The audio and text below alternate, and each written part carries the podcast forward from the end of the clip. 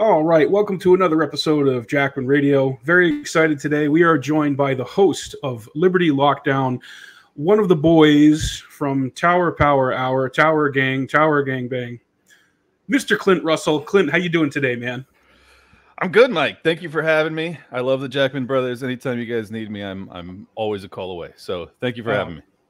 Thanks, man. I really appreciate that. And this is the first time we've ever been able to talk one on one on a stream. So I'm excited about that. And uh, got to meet you in person several weeks back at PorcFest here in New Hampshire. And um, you gave a great speech about ESG. And one of the reasons I wanted to have you on today was to kind of elaborate on that and, and sure. kind of where your interest comes from that and explain to the audience, you know, kind of what that is and where you see that going in, in the global market and American companies and companies all over the world. Yeah, well, I mean, fortunately, I think that that many people are starting to get their head wrapped around what ESG is at least at least in our in our sphere of people.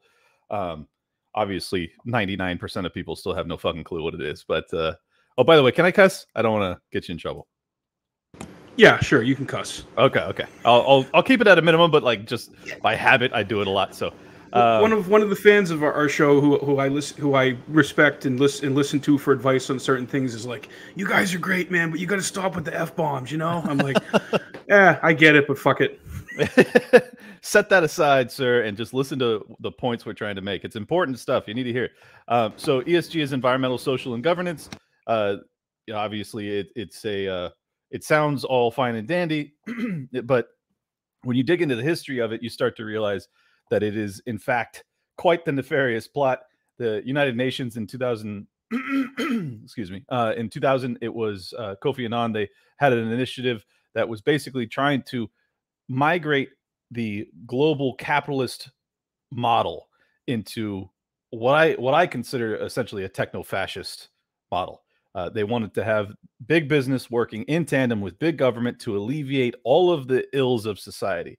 That included environmental pollution, included social justice, which is what the S is, uh, and then uh, G, which is governance, is just about how the the governing bodies within the corporations function. So are they are they woke enough? You know, are they allowing their their employees to report against their superiors? Are they hiring X Y Z in terms of uh, you know demographics? Like this is where the entire woke mold got force fed into uh, the capitalist model. And this is why all of the ads that we've seen over the past decade have been uh, very offensive, especially if you're a straight white man and you're like, hey, I just want to uh, buy my razors. And Gillette's like, no, you're actually a rapist. And you're like, what? well, I think I, it's offensive to the people they're purporting to try and protect and look out for, of too, course, by that, just trying to put people into these groups and, and just block everyone's the same and we're gonna we're gonna uh you know label you a certain way and we're gonna define you. And it's like i think a lot of those people are like f this we don't like it either. Of course. I mean any anybody that actually believes in martin luther king's message of content of my character not the color of my skin mentality this is completely counter that. And that includes many uh you know people of all walks of life. Anyone that believes that that our our racial makeup or our, our religious uh, background is not who we are in terms of how we want to be treated by strangers. I mean, this is this is very illiberal. It's very regressive, and and it, the irony in all this is that it is being propagated by people that hold the flag of progressivism, and it's you know if you're paying attention, it's it's quite evident that this is going to tear at the fabric of civilization because um, ultimately tribalism and this belief that there are an oppressor class and an oppressed class and it's based off of your your station at birth. This is it's all very counter to the american ethos and the american ideal and one that i find absolutely reprehensible and i think fortunately many people in this country do. Uh, unfortunately the people that do believe in it are extraordinarily wealthy and extraordinarily powerful and extraordinarily politically tied and they are able to implement these plans no matter how uh, you know offensive and backwards anybody who's critically thinking uh, perceives them to be. Yeah, I mean, uh, I think in a recent stream you were talking about you're doing deep dives into you know World Economic Forum and Klaus Schwab, and yep. obviously they're trying to wrap themselves in this flag too. Um, you know, even oh, though oh, yeah. it's to me, it's just so transparent that they're so disingenuous about it, and I really, I really feel like it's kind of swing, starting to swing in the other direction. I think well, we are seeing a, a, pushback to it. Oh, we are, uh, and and thank God. Um, but so let me give you a little bit more of the history. So 2004, they roll out this uh, this plan uh, where they're going to have 50. They Kofi Annan, who was Secretary General of the United Nations at the time, sends out a letter to the 50 biggest businesses on the planet, and stunningly, they all respond very very positively to it. So you have J.P. Morgan Chase and Goldman Sachs and Deutsche Bank and all these like the biggest money managers on the planet all respond to this you know directive saying that we want big business to solve all of our problems as you know go, this this supranational governmental organization in the United Nations. Uh, I mean, ultimately, the, it's very easy in hindsight to realize why they responded affirmatively. Is that they know that if you play along with the UN, uh, that means that you're in bed with the government, and if you're one of the biggest businesses in the world, you're already in bed with the government. So it just more deeply embeds the the biggest money managers on earth with the fabric of our governance systems globally and they know that they're going to be able to write the laws they're going to be able to uh, you know benefit from any sort of subsidies that are are created they're going to get better tax treatment they're going to get better uh, you know no bid contracts uh, perfect example blackrock and larry fink who's the ceo of blackrock um, they've been the the primary driving force behind esg being pushed to every other uh, company on earth because blackrock manages over 10 trillion dollars uh, keeping in mind that's not their fucking money. That's our money. That's our pension funds. That's our investment funds. But because they manage that money and because they have the voting rights on those funds larry fink thinks he's a fucking god you know because he's able to say he he does these open letters to every ceo on earth and he says hey uh, this is what i want your business to be doing if you expect to receive a penny of blackrock's managed funds. And that's extraordinary power. That's more power than any person should have any single person should have for sure uh, but that's how he functions. He he functions as kind of this like demigod, and, and he's kind of right too. I mean, if you're if you have 10 trillion at your fingertips, you can you can move markets, you can reshape you know the face of at least countries, if not the the planet itself. Yeah, you become quite the powerful wizard. And yes. uh, what's and scary start- about all this is these are unelected godheads. You know, these are unelected officials. Yes. You know, and they wield so much power over humanity. So what, what what can be done about it? I mean, what, where do you think? What direction is it going in?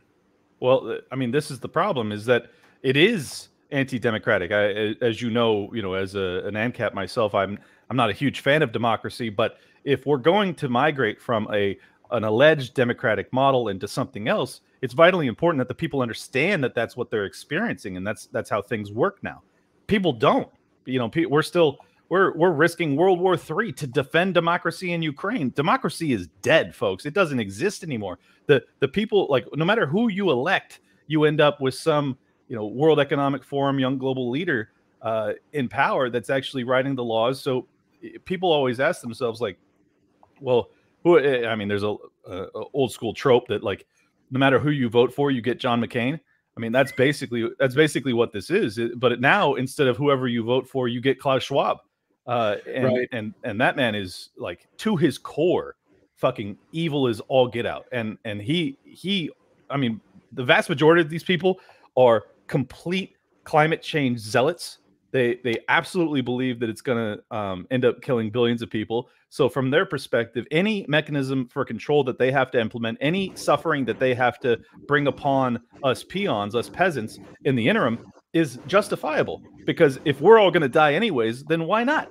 Uh, so from their rationale, you can understand the logic. But when you have that backdrop of of that of that worldview, well, you can understand how you'd be capable of truly great evil, and and that's that's how I perceive them. They they think that they're doing what's necessary, but ultimately they are killing innocent people. Right, like for the for the greater good of humanity, they're almost like uh, Doctor Manhattan from Watchmen. Like, oh, we're gonna have yes. to we're going to have to blow some shit up. A lot of people are going to die, but ultimately we're going to save more people. Exactly. And, uh. Yeah, or it's like a Doctor Strangelove scenario, um, you know, where where you got some of these generals and people in, in the U.S. government saying, you know, we can we could win a nuclear exchange. We might yeah. lose ten or twenty or thirty million people, but we could still win it. And you see these articles being published in places like NPR and you know other mainstream press. So I mean, whether it's the economic end of it, which you seem to really focus on, or the foreign policy, these people who are in charge of these levers, I mean, they're like complete psychopaths. Yes, I mean, they're, they are. just and they're, they're willing to risk, you know, complete nuclear annihilation. I mean, they they are very detached from the risks that they are putting upon all of us, all of us which have no say in any of this. I mean, perfect example is the the war in Ukraine. Uh, like, do you remember voting on sending 80 billion to them? No. No. is it, it uh, polling wise? Is it even popular? No, it's not. It's not popular, and and the risks that we're t- and this is with a 24 seven propaganda cycle from the media telling us that this is an existential crisis. This is a a battle for you know democracy. This is about defending Europe. It's about defending Western values. It's about defending liberal democracy. Blah blah blah blah blah blah blah. And still, it's not popular. The people don't want this. The people do not want to be risking nuclear annihilation to defend Ukraine, which is one of the most corrupt governments on the planet. We don't give a fuck about them in reality. But even with that propaganda push, it's not very popular. But my point is, it doesn't matter that it's not popular. Just as it doesn't matter that lockdowns aren't popular. It doesn't like they will propagandize us and they will shove it down our throat no matter no matter how uh, counterproductive it is, no matter how dangerous it is, no matter how economically destructive it, destructive it is, no matter how you know uh, socially destructive it is. I mean, the the reason we're at each other's throats is because of these these types of dictates that you know everyone everyone understands at their core that they don't have any say in the trajectory of things. That's a very disjointing feeling for uh, an entire you know population to feel. And and you know the reason that we're so divided, the reason that we're so tribalistic now in this left-right paradigm, is because like we the only hope we have is that uh, I mean from our perception is that we get our guy in you know and and right. so we can we can rule over the other side but the truth is no matter who you get in they are ruling over all of us. And, and I that's why I try not to get so much in the left right uh, paradigm as I do just like the top bottom paradigm. And it's weird because that's that's also what Marxists do. And I hate to do that because I'm not a Marxist. I'm a capitalist and I believe in in you know competitive advantage and I believe in uh, risk taking and you should profit and you know I'm an egalitarian. Uh, you know, so it's it's very frustrating, but you have to talk in this this up you know top to, to bottom paradigm uh, otherwise, you miss the bigger picture. And it's uh, but we have to the people that that believe in egalitarianism, that believe in you know liberty and and hard work, and if you make a profit, you get to keep it. Like we need those type of people that are having these discussions so that we can help guide people into not a Marxist worldview, not you know let's let's chop off anybody who's succeeded in the systems head. Uh, you know we we need to find some ways to maintain right. our principles but identify that we are being ruled by tyrants. Yeah i mean it, in a lot of ways it feels like a rigged system. And and like you were saying about the two party rule um, for people who are maybe a little younger like us you know compared to baby boomers or even those who are around that are older than them I would point, you know, to our generation and younger. Just look at what's happened the last two decades that we can see with our own eyes in our lifetimes. Um, since 9/11 with the scale back on civil liberties and mass oh. surveillance, um, the inflation of the last couple years, um, just everything. I mean, it's it's it's uh, for a lot of younger people. I think there's there is a large feeling of of uh, helplessness when it comes to that. But of course, I mean, if you consider consider what we went through. You have 01, like I, I don't know your exact age, but I'm sure you were similarly uh, 30, impacted. I'll be I'm 35. Okay, yeah. so you're you were a little bit younger than me when when 9/11 happened, but man, that was very jarring, you know. And then you have the the entire war on terror, you have the Patriot Act, you have NSA, TSA, you have all of these new state apparatuses which are limiting or or uh, uh, eliminating some of our our liberties. And then you have the 0809 real estate collapse, right? As many of us are getting into the, you know, the what should be the our prime labor years, which disjoints us, which prevents us from purchasing, uh, you know, housing, which is uh, in an inflationary economic model that that's the primary mechanism by which we can actually save any sort of wealth. Uh, and so you have that crater. Uh, and then after that, you have COVID and the lockdowns, another, you know, eight or nine, or I guess it was 10 years later. I mean, we've gone through hell. we've gone through hell. And then you have the potential for World War fucking three with two nuclear powers that they're ramping up for. I mean, and on top of that, you have Epstein Island and you have all this other insanity that's happening. Um, it's, it's, I, I don't, I don't question at all why the millennial class uh, feels very uh, down. You know, it, it makes perfect sense. Yeah, that's why I try to use humor with it, man. Sometimes you just got to laugh at the absurdly cartoonish nature of all of it. But this is it is really why I love you guys because you bring levity to this darkness. we try to, man. I mean, it's like I always say, "Don't blame me. I voted for Ron Paul." You know, but uh, um, I do see though, and I, and that's why I gravitated towards Ron Paul in 2008 and 2012 because um, obviously he had run in 88 as a libertarian and I'm less concerned about any kind of label or party label and more concerned about what someone's actions or what their votes are or what they're actually willing to do if they have any power or influence. And with the influence in the perch in Congress that Ron Paul had, he always tried to do the right thing. He was always spot on about economics and foreign policy and I, I you know, and inflation and the Federal Reserve. And that's why I really um, gravitated towards him and his message. And I haven't seen anybody else come down the pike um, you know, other, certainly I supported Tulsi Gabbard last time around. Um, initially, I, I, did, I, endorsed Rand Paul in uh, 2016, but he actually dropped out before I could even vote for him in the New Hampshire primary.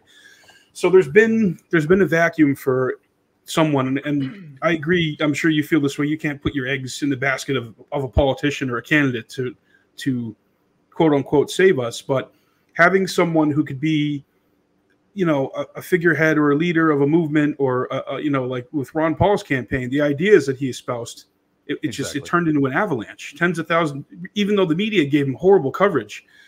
Um, do you see a figure like dave smith being able to carry forth that message and and get more young people involved and interested in topics that are not just wedge issues but actual big picture topics for 24 there's no doubt.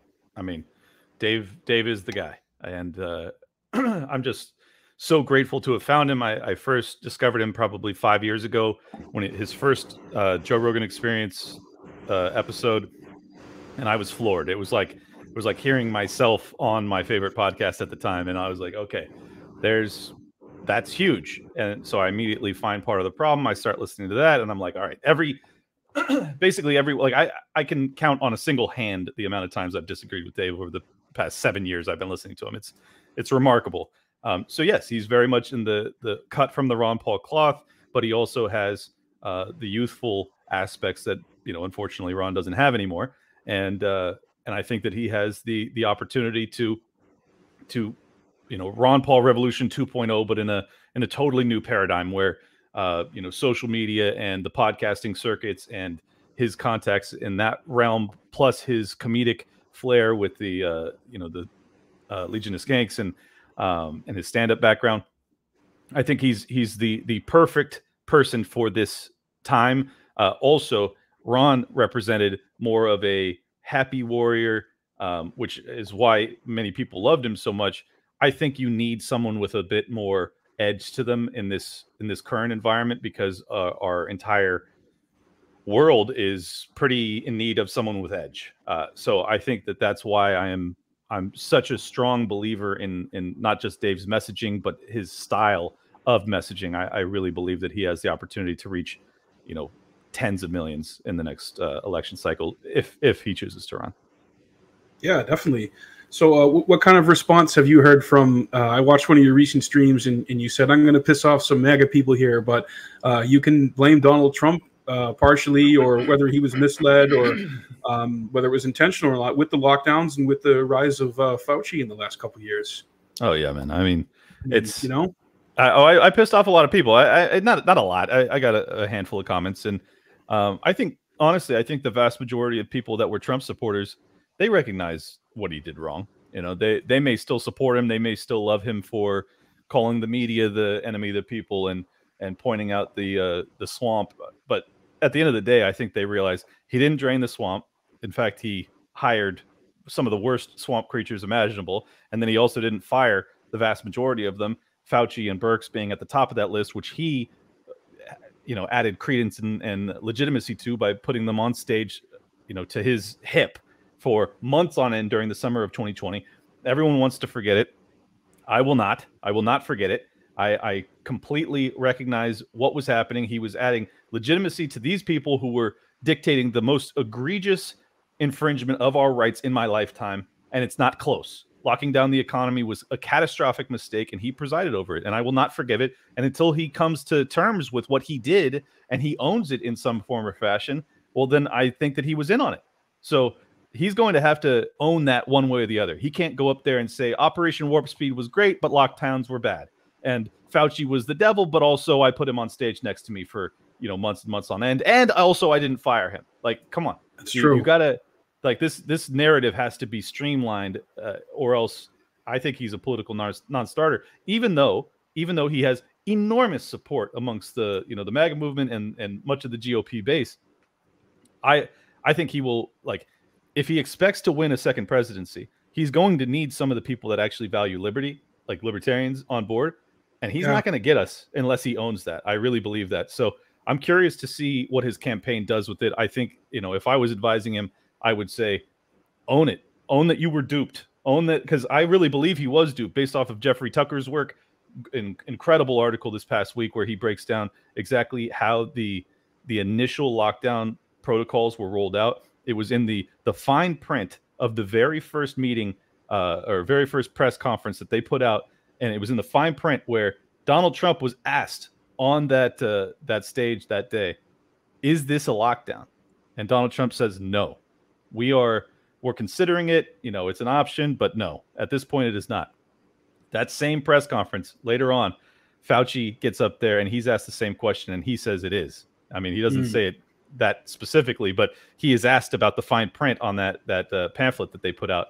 So that that fine print was the moment that changed everything. And I I personally believe that Donald Trump was not advised on the fact that that was that was CDC guidance informing every governor across the, the country that they now have the power to declare an emergency and and implement lockdown protocols. And uh, I think uh, I think that Trump was duped, but until he owns that, and he's got he's such a fucking egotistical nutcase, he probably won't. But he needs to. He needs to own it and say, "Look, I was I was backdoored. You know these these people these people wanted it, and they they they gave me lip service to what I wanted to hear, and then they went along with it. And by the time it was already rolled out, I I just didn't know you know how to how to address it at the time. But it's going to be tough for him. It's going to be tough for him to explain that away. But I think that's what happened.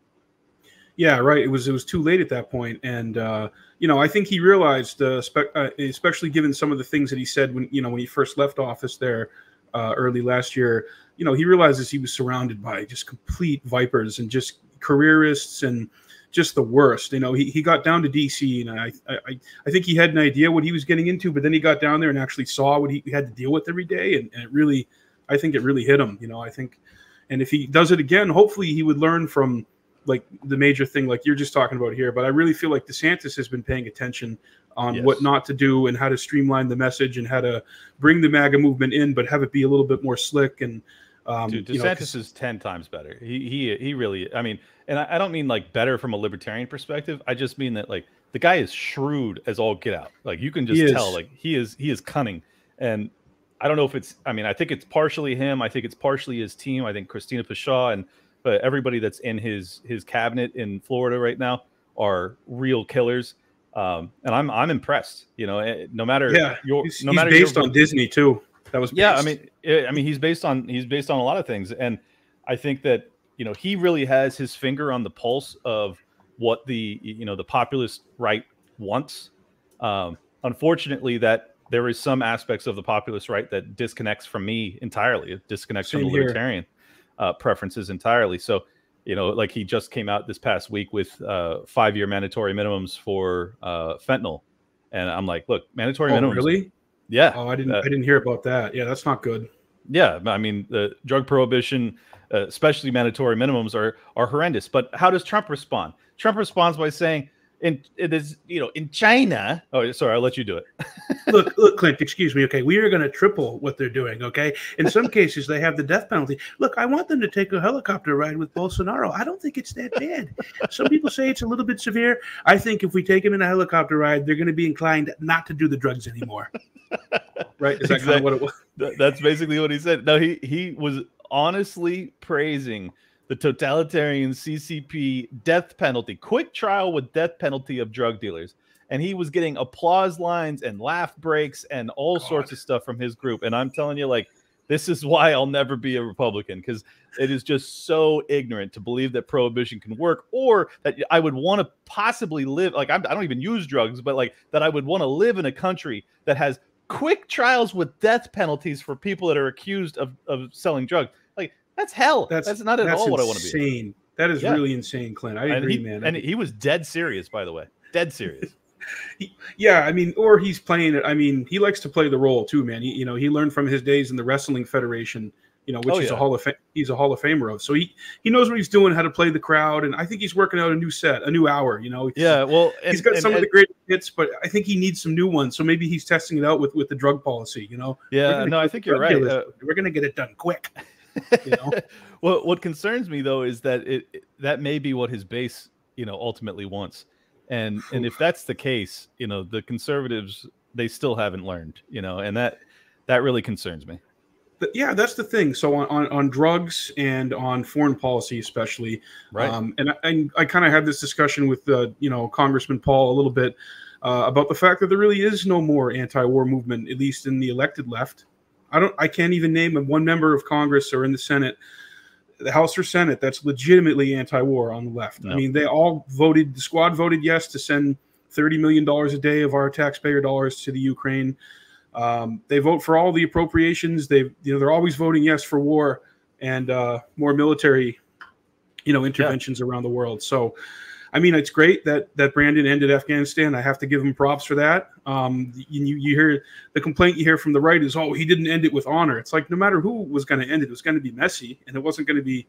I think that's largely a talking point. I mean, it's just the whole thing was so hellacious. I mean, the whole the whole 20 years we were in there was a nonstop nightmare and well, it wasn't covered in the, it, you weren't really it wasn't covered in the news as much people didn't give a shit it's like you said earlier about the ukraine americans by and large most americans don't really care about these innocent people who are being killed in these wars but no, uh, on, on for, both sides yeah absolutely but for me man for me the, the, my candidate has to has to be anti-war that's that's that's no, a huge too. one and the surveillance stuff that rand paul has actually actively tried to work against you know that type of thing too. But the major you know the major candidates from the Democrats and the Republicans they're all they're always the same on these big yeah. issues. Well, and and that's the one thing where Trump is better than DeSantis. I think that Trump Trump on foreign policy is actually an improvement versus what DeSantis would likely right. Be. Uh, yeah, and that that concerns the hell out of me, you know, because I think that's kind of crazy, isn't it? yeah, it is, and I, and I think in domestic policy, I would I would prefer DeSantis to a large extent, but uh, and uh, uh, particularly in his capacity to actually uh, get shit done in this uh, Viper's Den, as you described it. Uh, I think that DeSantis would be far more successful, even with Trump having allegedly learned the lessons of his first term. I still don't think that he ultimately is capable. I mean, he's he had four years. Like people people act like, well, you know, he he just got in there and he was backstabbed and he was constantly on the defense. It's like he had four years to figure it the fuck out. He didn't fire right. Fauci when he was a lame duck, when he had already lost the election, when he had a two month gap between losing the election and actually turning over power to the Biden administration. He still didn't fire Fauci. How the fuck do you forgive that? I don't understand it.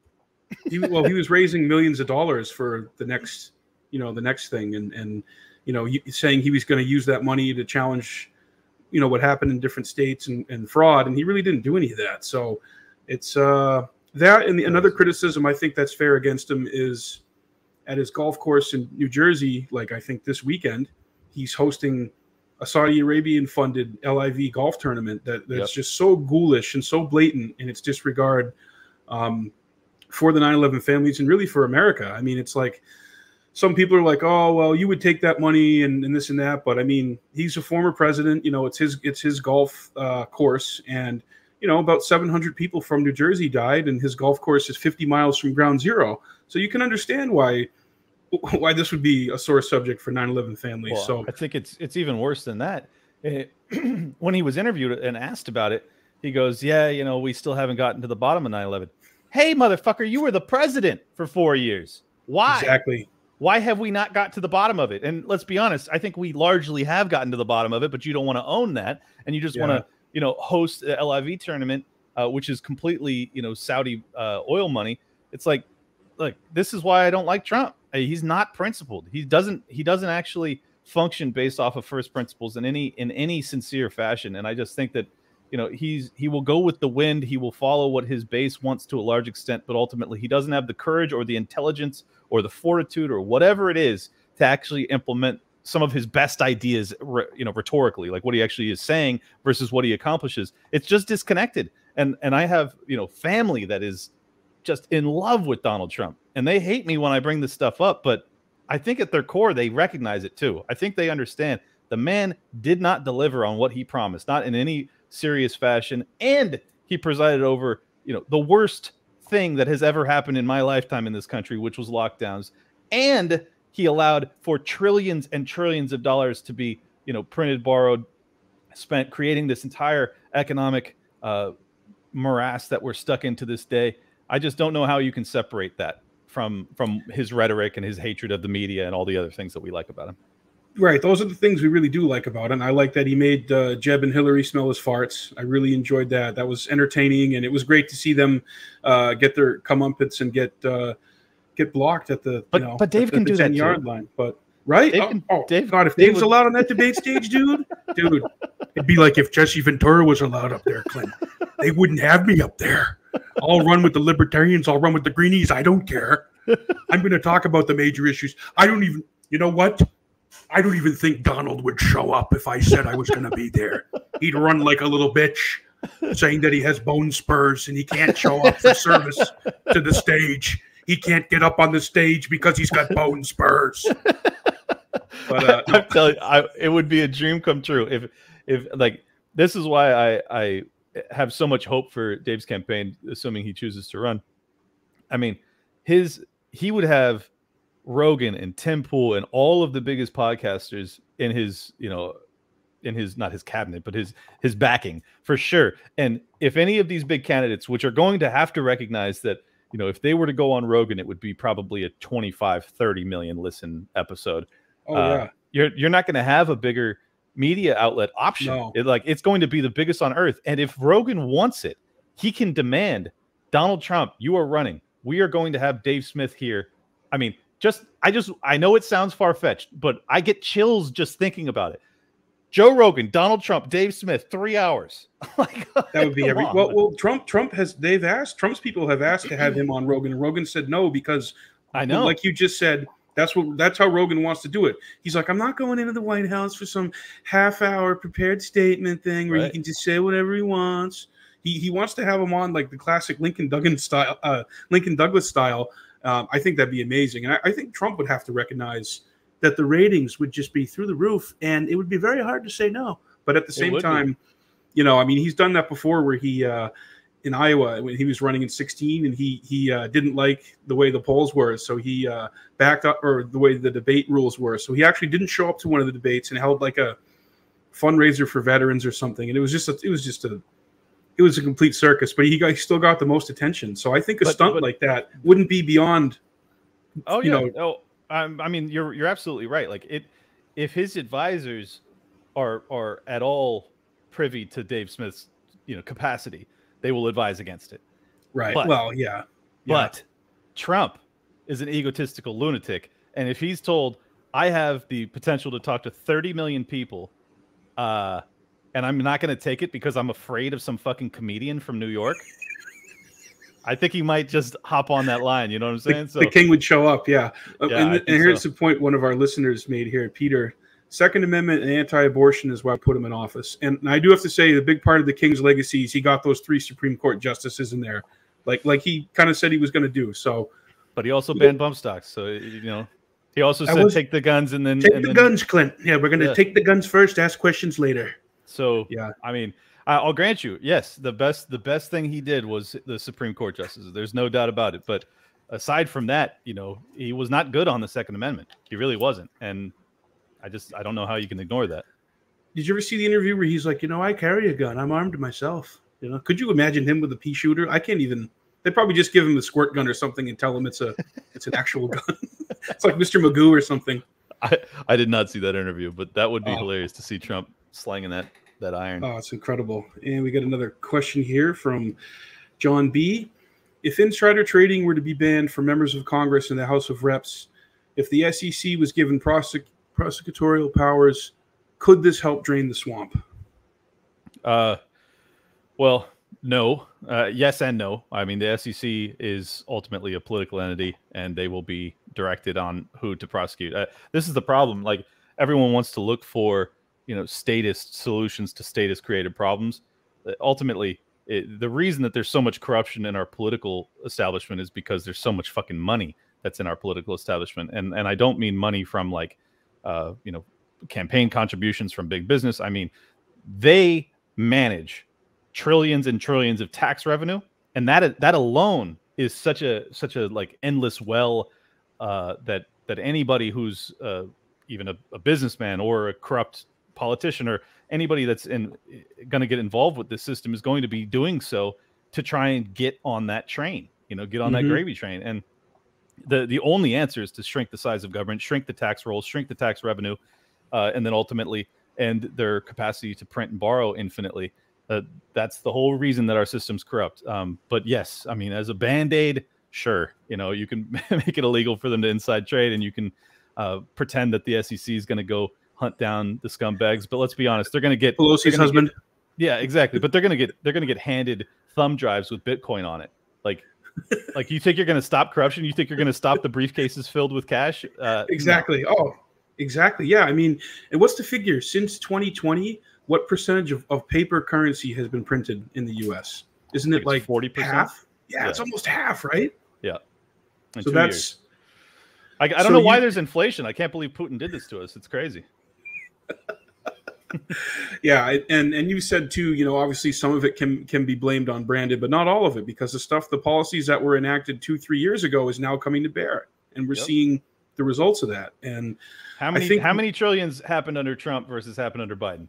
I mean, I think I think it's pretty close to even uh, even yeah. blame to go around. So I think it might even be more Trump than than Biden. So look, they're, they're, this is what I'm saying. No matter who you elect, you get John McCain. I, I, really don't think that the I think that the presidency is is largely a figurehead, and they don't have much control. The deep state runs this shit. The CIA, the FBI, uh, you know, the DOJ, the the central bankers, um, the World Economic Forum. When you have all of the the biggest politicians and the biggest businesses get together uh, around a table and and discuss how they're going to completely reimagine the world that's where the power is at, man. The power is not in the presidency. Yeah. If it were, they, don't, they wouldn't they let us vote on it. There. Right. Yeah. they give you Coke and Pepsi. Which one do you like? Okay, this one's Diet Coke, Clint. We're going to give you Diet Coke. It's a little bit different, but not much. And this you know? this is why I'm such a huge backer of Dave Smith is because I I know his heart. You know, I've listened to this guy talk for thousands of hours. Like I know he's the real deal. He's brilliant. And yeah. and he's also brilliant and he's also, you know, funny and he's also a really good person. Like they, these are all things that that should make him completely untenable for political office, which is why I so desperately want to see him try and get in there. That's why I would like him to run because he clearly doesn't want to run. If you watch like the interview he gave Nick Gillespie, he's like, oh, "Look, man, I don't want to do this. I'm having a good time being a comedian and doing Liberty events in my podcast, but if no one else emerges, I might have to do it." And it's yeah. kind of the reluctance you see with Ron Paul. I mean, I remember visiting him in his office in 2011, and we were like, come on, come on, Dr. Paul, 2012, you're going to do it. he's like, oh, well, we're looking at it. He, he just was not, he did, it's not that he, he didn't want to do it. They don't, it's not that they, they don't want the power, but it's, I don't know. It's, it's more, I, I, I like seeing a reluctant figure. I think someone who's reluctant and someone who's in support of term limits, um, you know, I think that's the type of person you want to put forward a message. Exactly. If someone's going to wield that ring of power, you want them to do it hesitantly. You know, like uh, that the people that want it really desperately, like I think DeSantis and I think Trump and I think oh, yeah. Biden and I think Hillary, those are the people you do not want to wield that power, and you see what they do when they have it. It's it's very scary. Um, so you know uh, whether or not Dave can win is kind of secondary. I I just love his his heart, his attitude, his mind. It's like he's he's perfect for the campaign trail for this process. I, I think that he would you know shake up the world in a really sincere way. So. Yeah, we'll it's see. an exciting it's an exciting prospect uh, for for uh, Dave to run and get out there and get the, the real big topics and real big information out there that actually impacts everybody's everybody's situation. And you know now people are being hurt at the grocery store, they're being hurt at the gas pump. They're, um, I think, you, you, know, they say, well, I don't I don't really look at politics, I don't pay attention to it. Well, once it once it is, is in your face like that, how can you not? Well, how can you not this, look at these big picture issues? this is why this is such a perfect opportunity. You know, 08 was like the the prime time because it was right as we were in the teeth of a recession was when that election was starting to happen. Um, and then 12 we were still kind of in this malaise because we had printed and borrowed so much money to kick the can and, and try and delay the day of reckoning.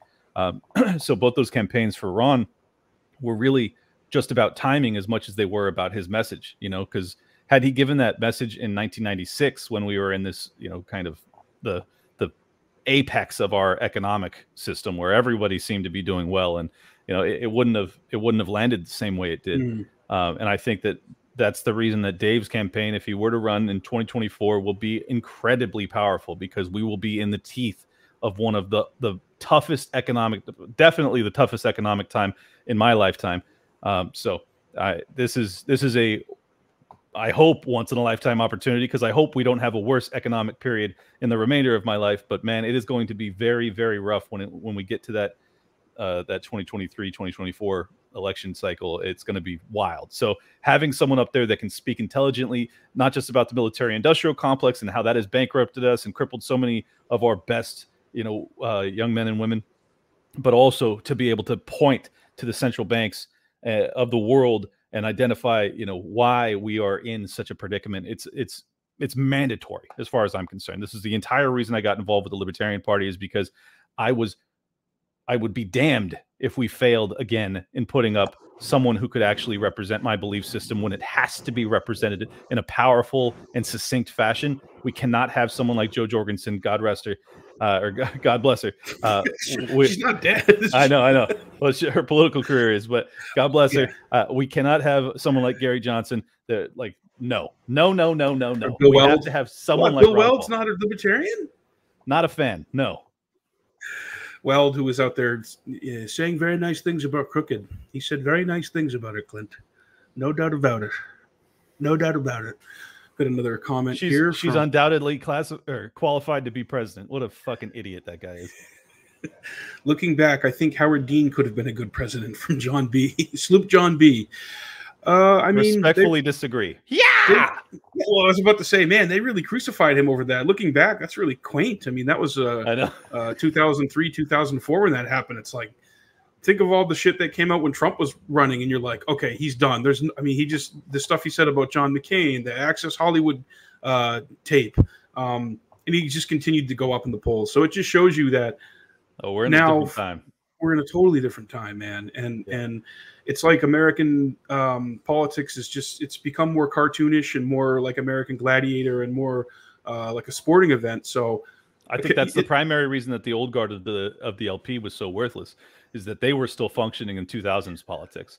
They they were not evolving, and, and I don't mean any disrespect to them. They just simply were not evolving with the times. Like, right. It, this is blood sports now. Like this, yeah. like if you want to, if you want to be identified and recognized and have your message go anywhere, you cannot deliver it with a suit and tie and you know all calm and collected. It, like that was great, and I love Ron Paul. Everybody loves Ron Paul, but that's not that's not this era. It's, it's just changed. simply not this era. So that's why I, I, we need someone like Dave, if not someone even edgier. Like I want someone to get up there and be like, "This is fucking insane. What are we doing?" You know? I know. Oh, I, I, would love the body to be able to do it. I mean, he just turned seventy-one, and you know, we he we probably disagree on uh, the last couple years. He's he was kind of. Uh, I, I like it. I don't have to go outside and see anybody.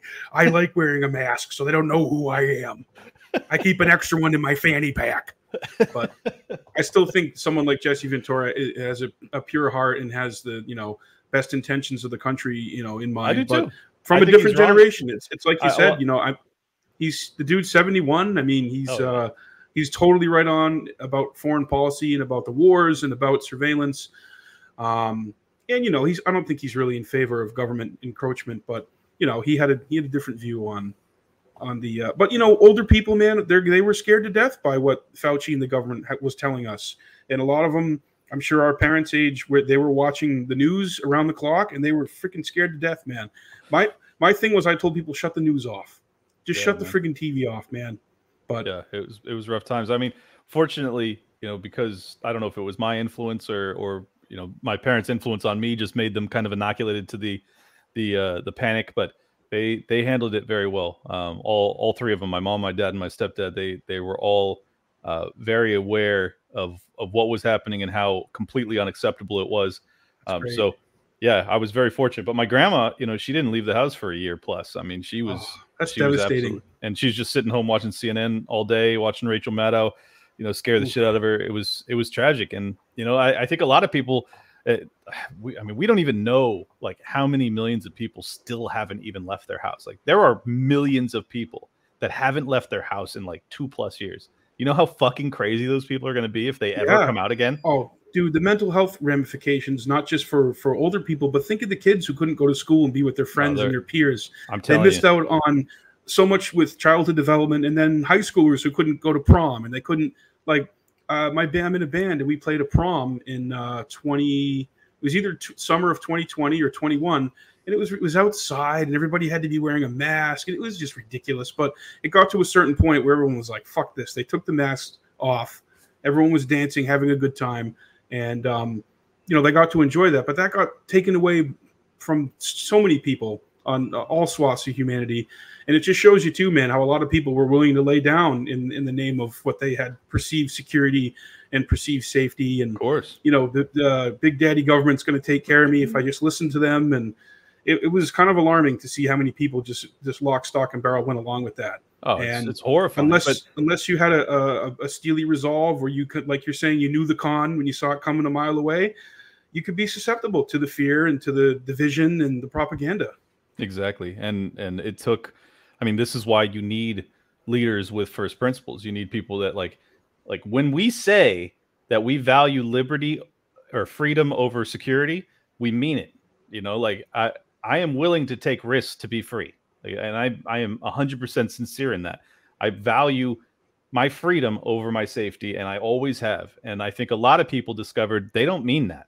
You know, they talk no. it, they talk mm-hmm. it, but they don't fucking mean it. And I oh, they're going to do the convenient thing, and they're going to do the thing that's going to make them look okay and, and uh, acceptable in the eyes of their friends and family, and they don't want to be judged. And and uh, I honestly, I just kept living my life, man. I never, I never told anybody. I never asked anybody. Like I don't ask people private medical questions. Like that was normalized. That was yeah. somehow normalized. I had people on my street yelling at me from across the street asking me these private medical questions. And I just thought, man, this is just like freaking invasion of the body snatchers or a really bad episode of the Twilight Zone that's been completely normalized in our society. Yep. Um, and now that the media is not talking about it as much, it's almost like it didn't happen. And these people are just going back to their lives. And, and it's like, so what about the next thing? The next time you have someone like Fauci on TV or some you know big conglomerate that's paying for all the media like the, the big pharmaceutical companies trying to push a message or trying to get the populace to to you know bend to their will and do what they say what's that going to look like? And well, they've and, shown and they're going to try and do it again. They're not going to just stop with this. Uh, they already are. Uh, but i mean you, to your point yeah i mean half the half this country has already accepted medical totalitarianism. Like it, the next time they announce something they they'll all go along with it. They're just going yeah. to do it. So mm-hmm. we we are already at a tipping point and this is why i've become much uh, a much bigger uh, proponent of secession is because I ultimately don't believe we can recover from this. I believe that like at its core, what bound Americans was their belief in liberty and freedom over security. That's that's what held us together despite all of our other differences we still value like we still obviously want to be safe but our primary concern yeah. is maintaining freedom it's no longer that way we have at least half of this country that clearly values their security over their freedom and you can't be in a nation where ha- in a democratically ruled nation where half of the country says anytime there's a threat to us, we're going to give up our rights because the government is just going to concoct a reason for you to give up your rights. And perfect example, they're talking about the stigma of talking about the the genesis of monkeypox and how it's actually being transmitted and and saying it's homophobic or whatever or bigoted to, to talk about it. Well, if you remember, not even a year ago, there was op-ed pieces being written why it's a little uncouth, but why it's necessary to celebrate the death of the unvaccinated. I mean, oh yeah, of course. Is that not stigmatizing someone?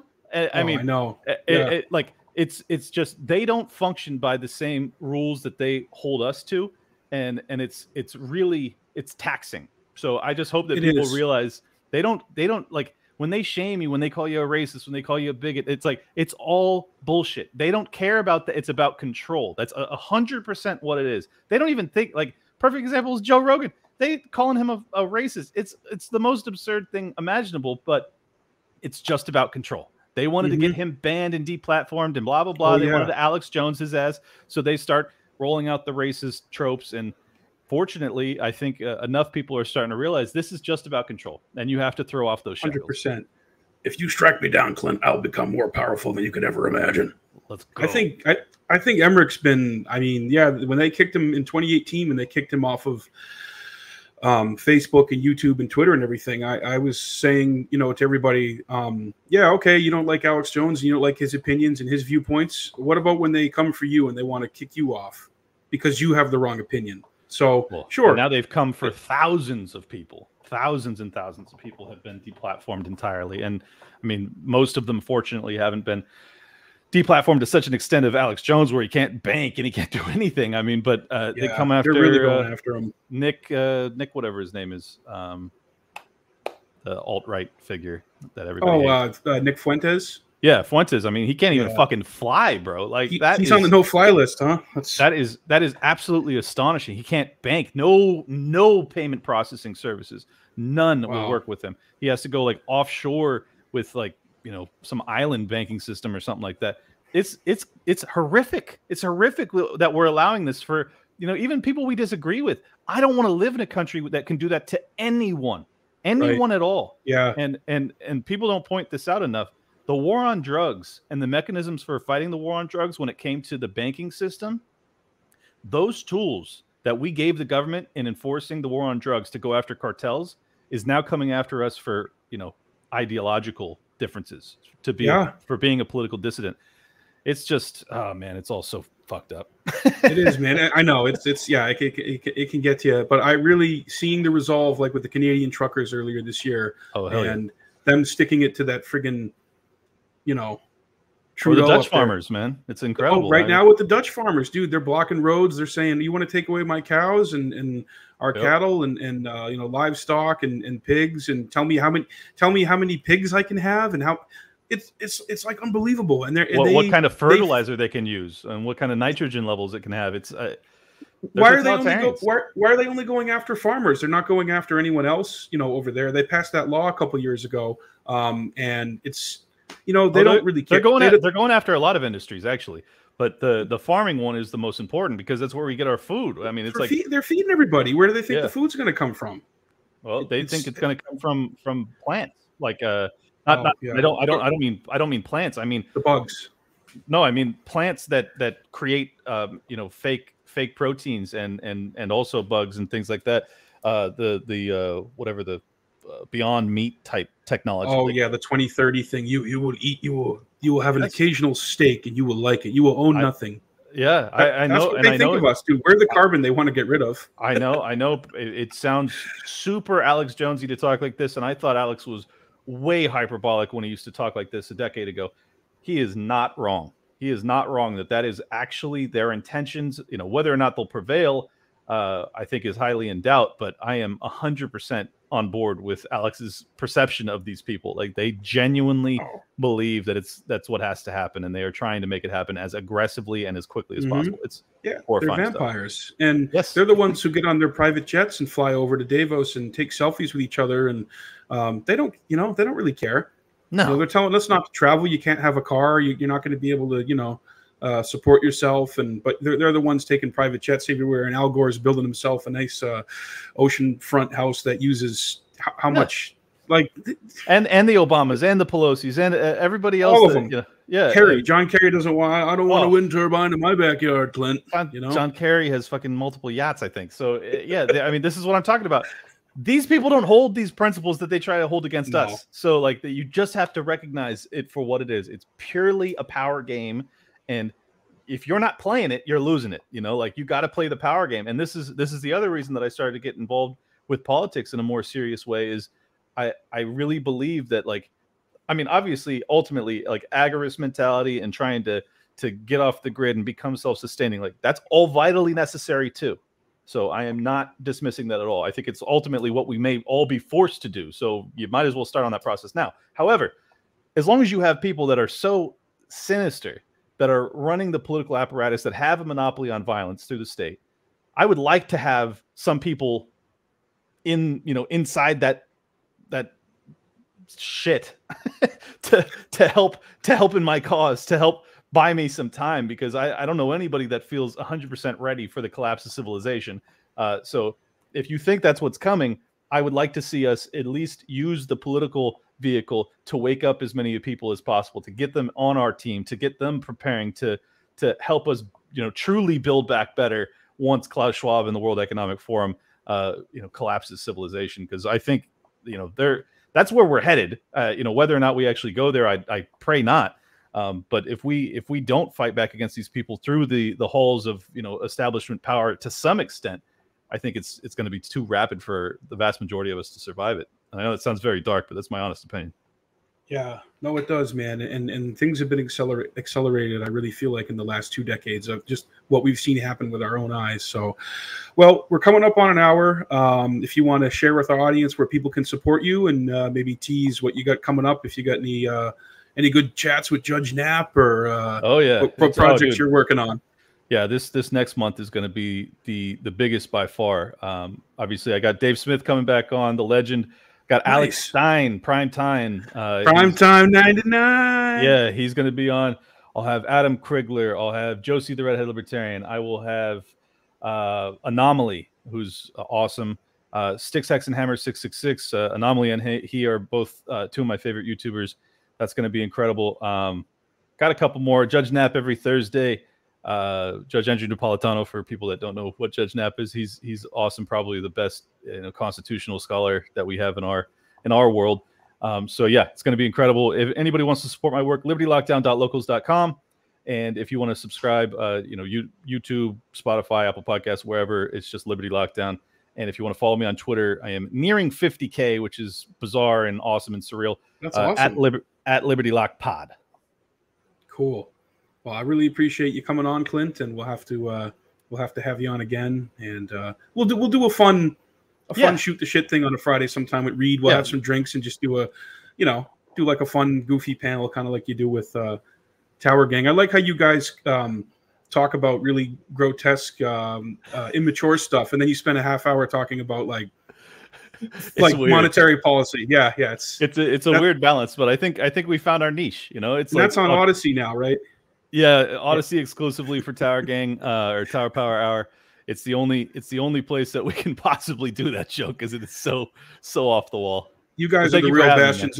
Oh, absolutely. And you you guys are the real bastions for freedom of speech. I mean, you do things on there that I would probably not do on my YouTube channel, and I don't want to lose my YouTube channel. I mean, I think it's important to talk about any uh, issue. Me too. You you know what I'm saying? You get what I'm saying? Yeah. So yeah, I got Liberty uh, Lockdown on on YouTube. I I play by the rules over there to a large extent, but when I have an interview that is is too aggressive for YouTube, I put it on my locals exclusively, or I put it over on Odysee. And Tower Gang is always too aggressive, so we put that on Odysee exclusively. I love it. So. Hey, keep doing what you're doing, Clint. Man, I really appreciate it, and. uh thanks for coming on. And uh, thank you, everybody, for listening. We will see you soon.